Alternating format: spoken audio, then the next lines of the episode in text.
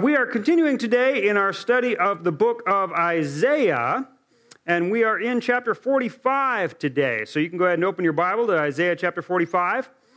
And once again today, uh, the, one of the big theological issues that's addressed in our text is aimed straight at a topic that is uh, totally relevant and, uh, and contemporary, and it's a place where today's modern culture and philosophical worldview is challenged by the message of the prophet. And the area that God challenges through his spokesperson in this passage is an aspect of modern open minded tolerance that says that everyone's opinions and beliefs are equally valid, and it is not a good thing to criticize anyone else's beliefs. To tell someone that you are right and they are wrong, especially when it comes to uh, things like religious belief, is not acceptable behavior in our culture. So, what does Isaiah have to say about that? Does he agree that someone else's culture and their religious beliefs are off limits when it comes to debating and discussing about true and false? So, that's one of the topics that uh, Isaiah deals with in the passage that we're going to look at today. Um, and in today's passage, God also responds to people's complaints that they don't feel like the, they don't like the way that God is doing things. Um, in this passage, God fulfills his promises to his people, but not in the way that they wanted or expected him to do it. And so people question whether God is really doing the right thing uh, and doing it in the right way. And God gives his response in this passage. And then the third thing we're going to see here is, uh, again, one of the main themes of the whole book of Isaiah, which is God's universal offer of salvation. Remember, the title of this series in Isaiah is God's Story of Hope. And the theme of hope will be strong again here in chapter 45. So, so let's pray and then uh, get into the text.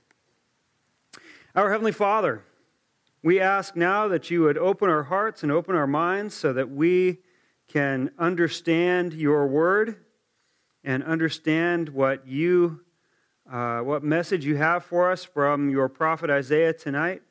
And I pray that you would uh, give us the courage and the wisdom to apply these things to our lives. I ask this in the name of your Son, Jesus. Amen. So uh, let's uh, start right off here in Isaiah chapter 45. I'm going to start reading in verse 1. It says, This is what the Lord says to his anointed, to Cyrus, whose right hand I take hold of. Now I've got to stop right there before we go any further because there are two very surprising things happening right away here in the very first uh, half of a sentence of Isaiah chapter 45.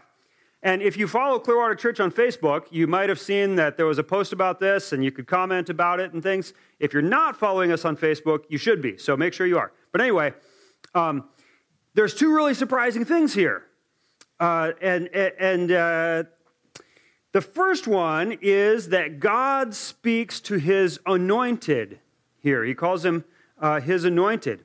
And his anointed is Cyrus.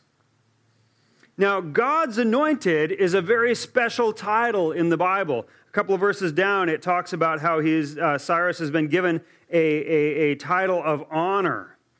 Um, in the Hebrew Bible, the word for that, God's anointed, is the word Messiah.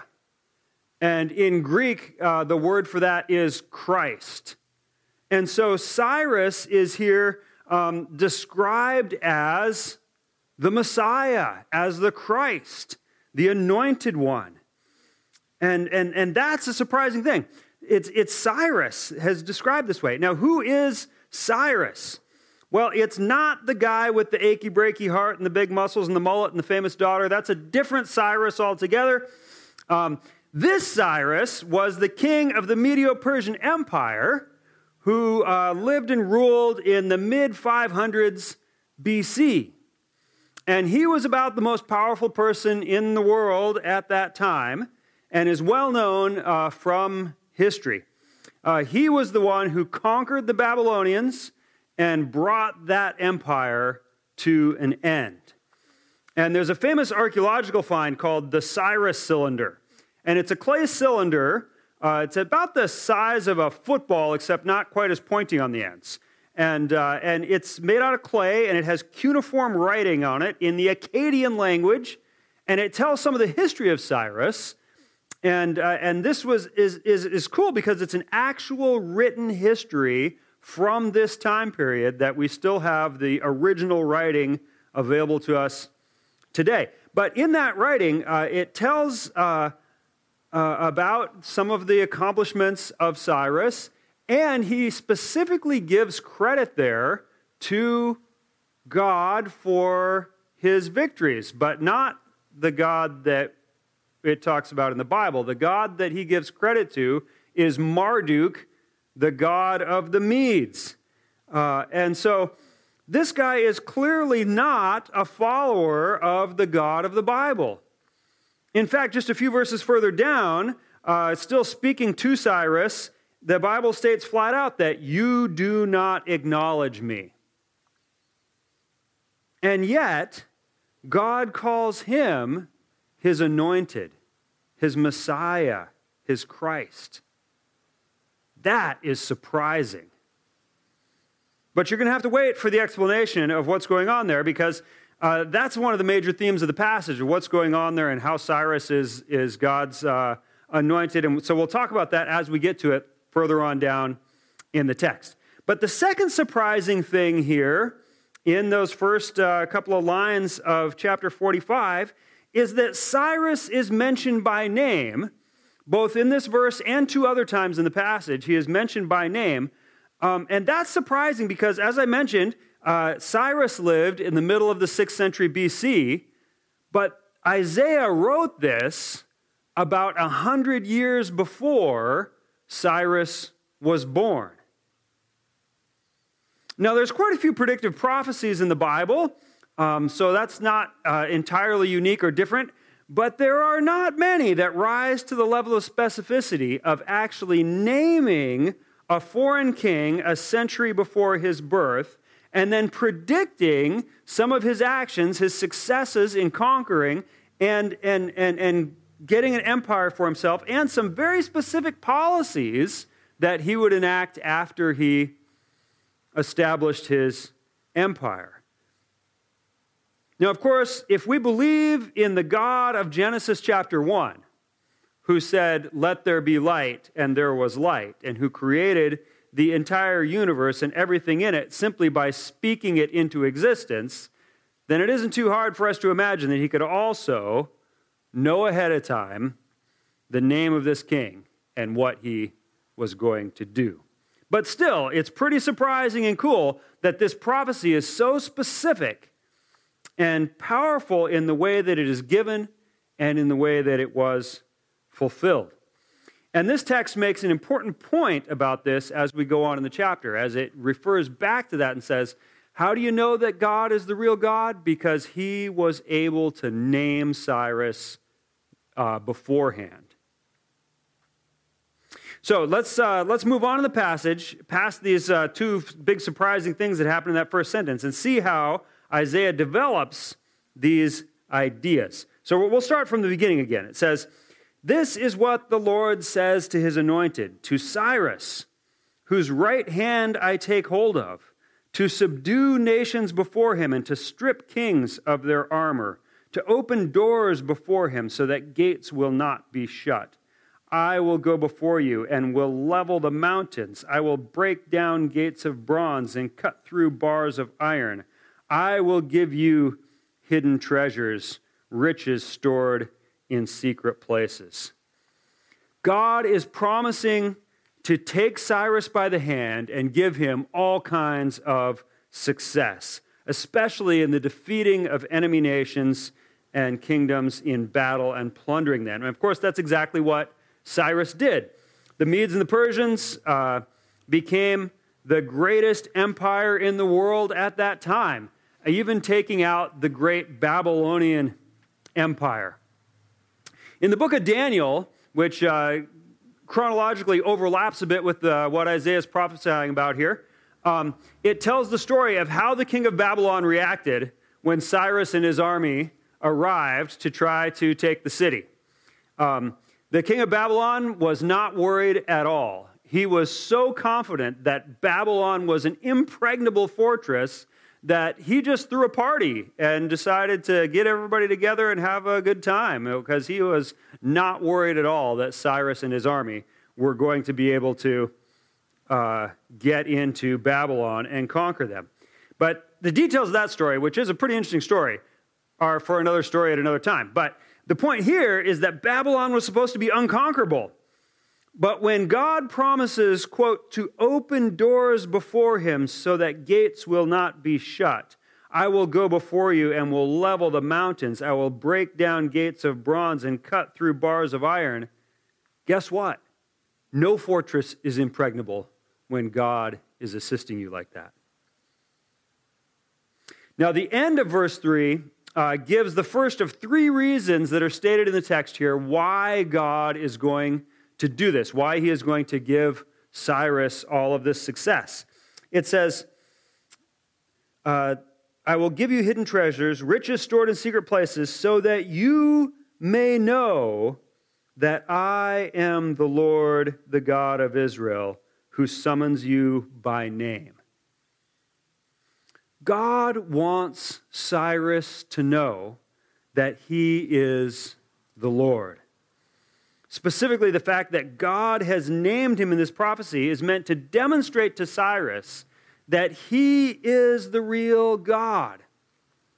Because God cares about this pagan king who worships Marduk. He wants him to come to the realization that Marduk is not a real God and that he should abandon his idols and turn to God. God wants to save sinners. And this particular sinner was given a special personal invitation from God to come to a knowledge of the truth. And even though he doesn't do this very often, as that is calling someone out by name with a miraculous prophecy and, uh, and inviting them to saving faith, this is God's will for all who are not yet worshipers of God. In the biblical book of 2 Peter, it tells us that he is patient with you, not wanting anyone to perish, but everyone to come to repentance. Isaiah has had a lot to say about judgment and punishment and sin. But the story of hope says that God does not want to punish. He wants to reveal himself to people and bring them to saving faith. And that is God's heart. It's his heart for people from long ago, like Cyrus, who worshiped idols, as well as for those who live in Anchorage today who just don't care about God. God wants to reveal himself to them and to save them from their sins. In verse 4, we see the second of the three reasons why God is doing these things for Cyrus. It says, For the sake of Jacob, my servant, of Israel, my chosen. That's a way to refer to the nation of Israel as Jacob or Israel. Um, for the sake of Jacob, my servant, I summon you by name and bestow on you a title of honor, though you do not acknowledge me.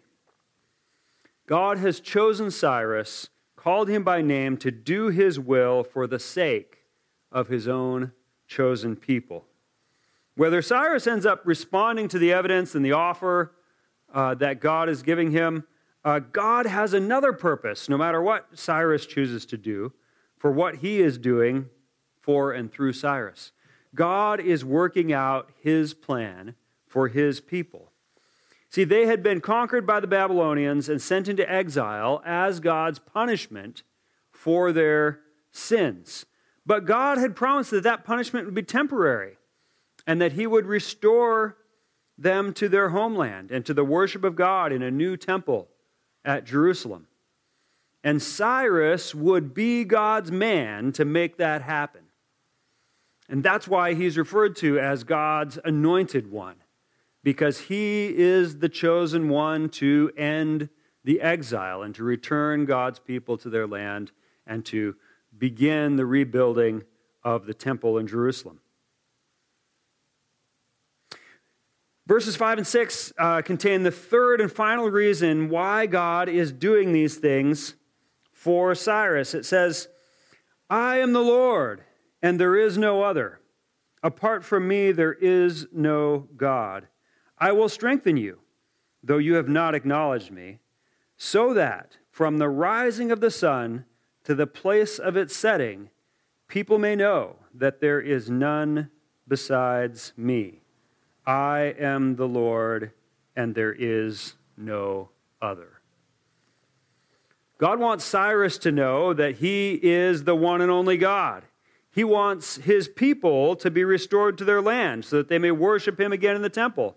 But the climactic reason why God is raising up Cyrus is to reveal himself to all people all over the world from the rising of the sun to the place of its setting. God wants all people to know that I am the Lord and there is no other. And that section finishes off with God calling forth his blessings and salvation to fall on the people of the earth. Here it is in verse 7 and 8. It says, I form the light and create the darkness. I bring prosperity and create disaster. I, the Lord, do all these things. You heavens above, rain down my righteousness. Let the clouds shower it down. Let the earth open wide. Let salvation spring up. Let righteousness flourish within it. I, the Lord, have created it. God is bringing about his salvation. His righteousness will flourish. This will happen because God has willed it to, to be so. But the next verse reveals that there are some people who have not welcomed God's blessing of salvation. Here's what it says in uh, starting with verse 9 it says, Woe to those who quarrel with their maker, those who are nothing but potsherds among the potsherds on the ground. Does the clay say to the potter, What are you making? Does your work say the potter has no hands? Woe to the one who says to a father, What have you begotten? or to a mother, What have you brought to birth? This is what the Lord says, the Holy One of Israel and its Maker, concerning things to come. Do you question me about my children, or give me orders about the work of my hands? It is I who made the earth and created mankind on it. My own hands stretched out the heavens, and I marshaled their starry hosts. So, God hears the complaints that people are bringing, and He does not negotiate or explain Himself or try to justify His actions. People this is God that we are talking about. Who are we to challenge his wisdom? The creator of the whole universe, including you, is beyond the questioning, just like a potter is beyond the questioning of a piece of clay. So, how does that make you feel? Are you satisfied with that answer? When what God is doing or promising to do does not quite seem right, are you okay with God simply saying, Look, I'm God, you're not, so you're not in a position to question me? This is a pretty revealing test of your relationship with God. Do you feel like God owes you an explanation for what he does? Do you think that if he explained it, you would be able to understand his reasons? Do you think that you are able to judge whether or not God's actions are good and just so that uh, you will only put your faith in him if the things that he says and does pass the test of your own judgment. Now, before you say no to all those things, think about it a little bit. If God, through the Bible, teaches something that doesn't seem fair and good and right to you, what are you going to do with that? Are you going to just accept it and say to God, I trust you. You're wise. I'm not. Your understanding is much greater than mine. Your sense of justice and goodness is, is perfect. Mine is sometimes wrong. Therefore, if what seems right to me is different from what seems right to you, I must be the one who's wrong. Can you say that to God? Because it's not always easy. It's easy when you're actually, uh, you know, when you're not having any conflicts with God and, and the things that you are hearing from Him fit right in with what you've always thought and believed, then no problem. Yeah, oh yeah, I submit to God. But when there is uh, actual conflict with God's teaching, when there is a real impasse between your own ethics and God's ethics, that's when this gets real, huh? Do you really trust God? Or do you trust yourself? God says, Do you question me about my children or give me orders about the work of my hands? It is I who made the earth and mankind on it. My own hands have stretched out the heavens. I marshaled their starry hosts. This is kind of a very small version, uh, but it's basically the same response that Job gets in the book of Job when God finally answers Job's questioning of God. He says, Where were you when I laid the foundations of the earth? But that one goes on for several chapters of that kind of stuff. Here we just get a couple of verses. And that's, that's the answer. Uh, we must submit to God. In verse 13 here, God restates what appears to be the issue that people were having a problem with. He says, I will raise up Cyrus in my righteousness. I will make all his ways straight. He will rebuild my city and set my exiles free, but not for a price or reward, says the Lord Almighty. God is going to bring about the end of the exile, and uh, he is going to do this through his anointed Messiah, Cyrus. Um, this does not make sense to some people. Uh, this is not what they thought that God was going to do or what they thought he should do. The anointed one should be the new leader of the people of Israel, the new heir to David's throne not some pagan king from Iran who worships Marduk. How can such a person be called God's Christ and used to bring about God's salvation? It was one thing to see, okay, yeah, the conquering armies of the Babylonians were being used by God to punish us for our sins. We can understand that. But now to say that another foreign king, the king of Persia, was God's savior, that just doesn't work. Plus, there's more problems with this. If the one who restores God's people to Jerusalem and sets the exiles free is another foreign king, then the people aren't exactly free, are they? They have simply exchanged one foreign pagan ruler who worships idols for another one. Yes, they're free to move back to Jerusalem and rebuild the city and have the temple and things, but they won't be an independent nation. They're going to be ruled by governors who are appointed by Cyrus. That's not the salvation that the people expected. It's not the blessing that they wanted. This was a major challenge to the worldview of the Jews of that day. But they needed to change their worldview.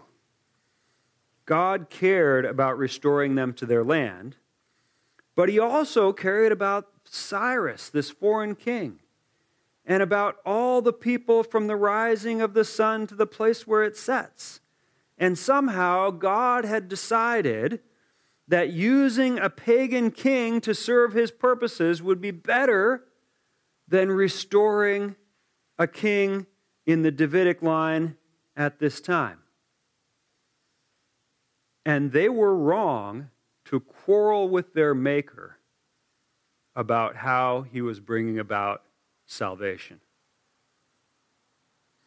But for us today, there's a different aspect of God's salvation as declared here that's a challenge to our worldview and makes us want to quarrel with God about how he is bringing salvation. I'm going to read several verses here from chapter 45 that illustrate the point that, uh, that rubs us wrong or rubs our, our current cultural values wrong. So here it is from verse 5 first. It says, I am the Lord, and there is no other. Apart from me, there is no God. Verse 6 From the rising of the sun to the place of its setting, people may know that there is none besides me. I am the Lord, and there is no other. Verse 18 This is what the Lord says He who created the heavens, He is God. He who fashioned and made the earth, He founded it. He says, I am the Lord, and there is no other. Verse 21 And there is no God apart from me, a righteous God and a Savior. There is none but me. Verse 23 Before me every knee will bow, by me every tongue will swear. They will say of me, In the Lord alone are deliverance and strength. All who have raged against him will come to him and be put to shame. This isn't very inclusive. In fact, it's the opposite of inclusive. And, and, and, don't miss the fact that Cyrus, who follows the religion of his own culture, he's already got his own background, his own culture, his own belief system. He is called on to give all that up and turn to God and acknowledge Him alone. And the rest of the world as well. All those who follow other gods, other religions, other belief systems need to abandon those beliefs and turn to Jesus. And that is not very tolerant according to our culture's way of thinking. Actually, it's Cyrus who, who fit fairly well into the kind of thinking that is, uh, is, is promoted in our culture today. I mentioned earlier that the Cyrus cylinder, that uh, clay cylinder, records his victories and he praises Marduk for giving him all these, these, uh, these victories and for aiding him. But in the biblical book of Ezra, which is another book that overlaps historically with the uh, Cyrus here. Um, in Ezra chapter 1, there's the, they quote the text of an official statement from Cyrus in which he says this from Ezra chapter 1. He says, This is what Cyrus, king of Persia, says The Lord, the God of heaven, has given me all the kingdoms of the earth and has appointed me to build a temple for him at Jerusalem in Judah. Any of his people among you may go up to Jerusalem in Judah and build the temple of the Lord, the God of Israel, the God who is in Jerusalem. And then he goes on to explain more about it. He says in this passage, the God of Israel is the one who has given me all the kingdoms of the world. He's the one who has blessed me.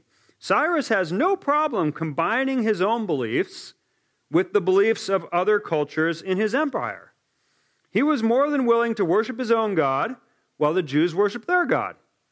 He'll do his thing, they do their thing, no problem. He would even assist with the rebuilding of the temple in Jerusalem and would give the Jewish God credit for his successes.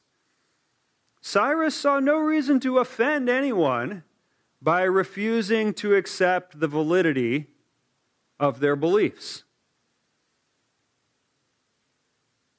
He says, In my mind, it was Marduk who gave me this. In your mind, it was Yahweh. No problem.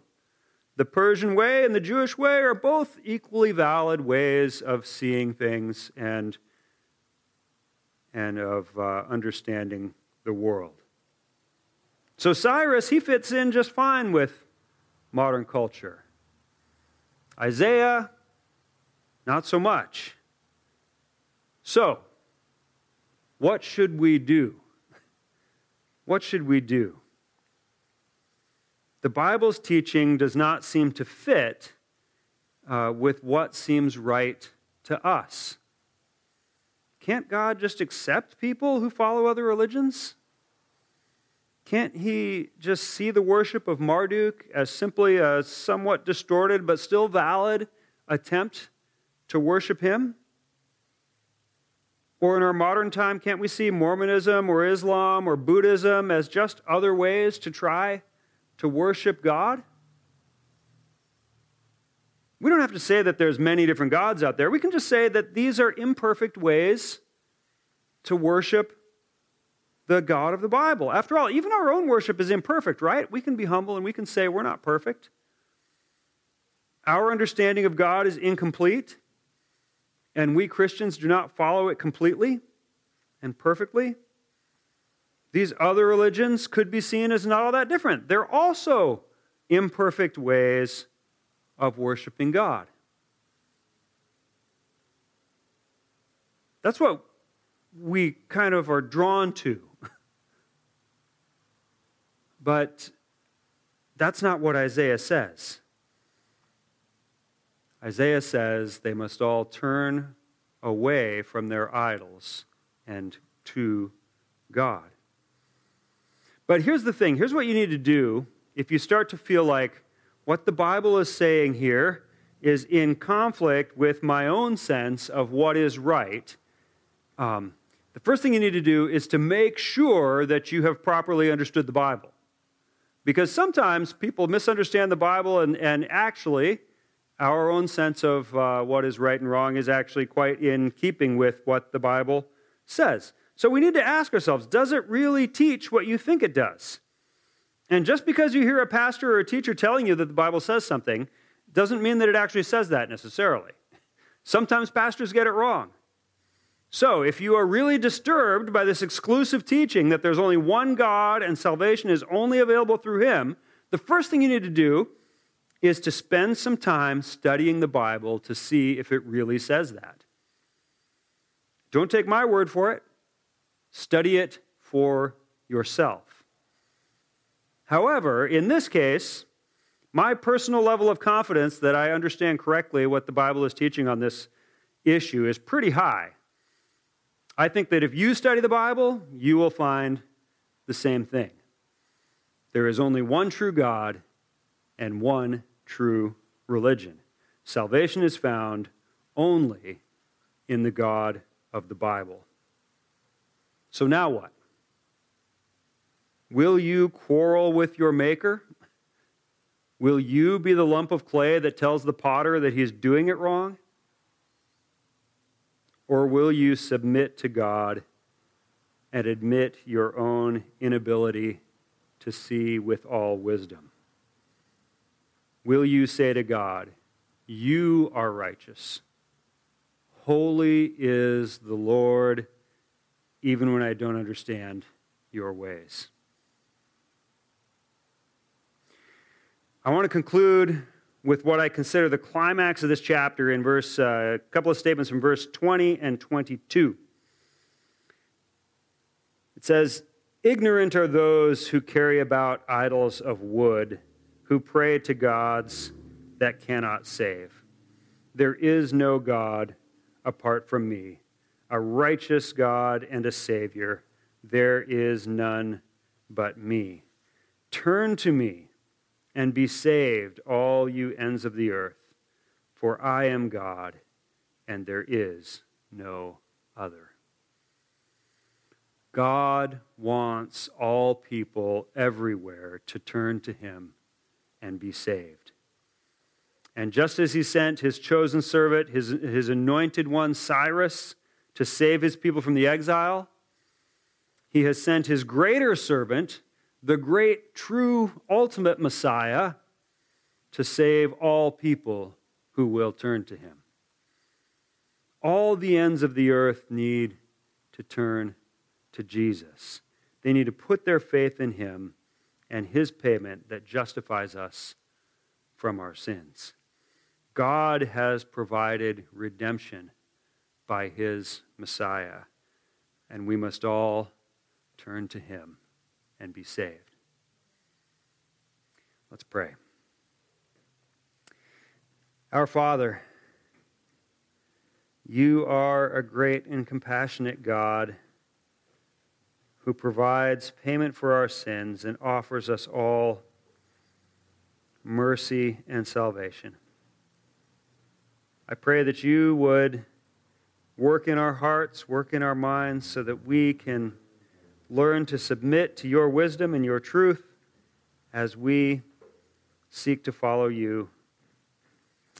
I pray this, Lord, in the name of your Son, Jesus. Amen.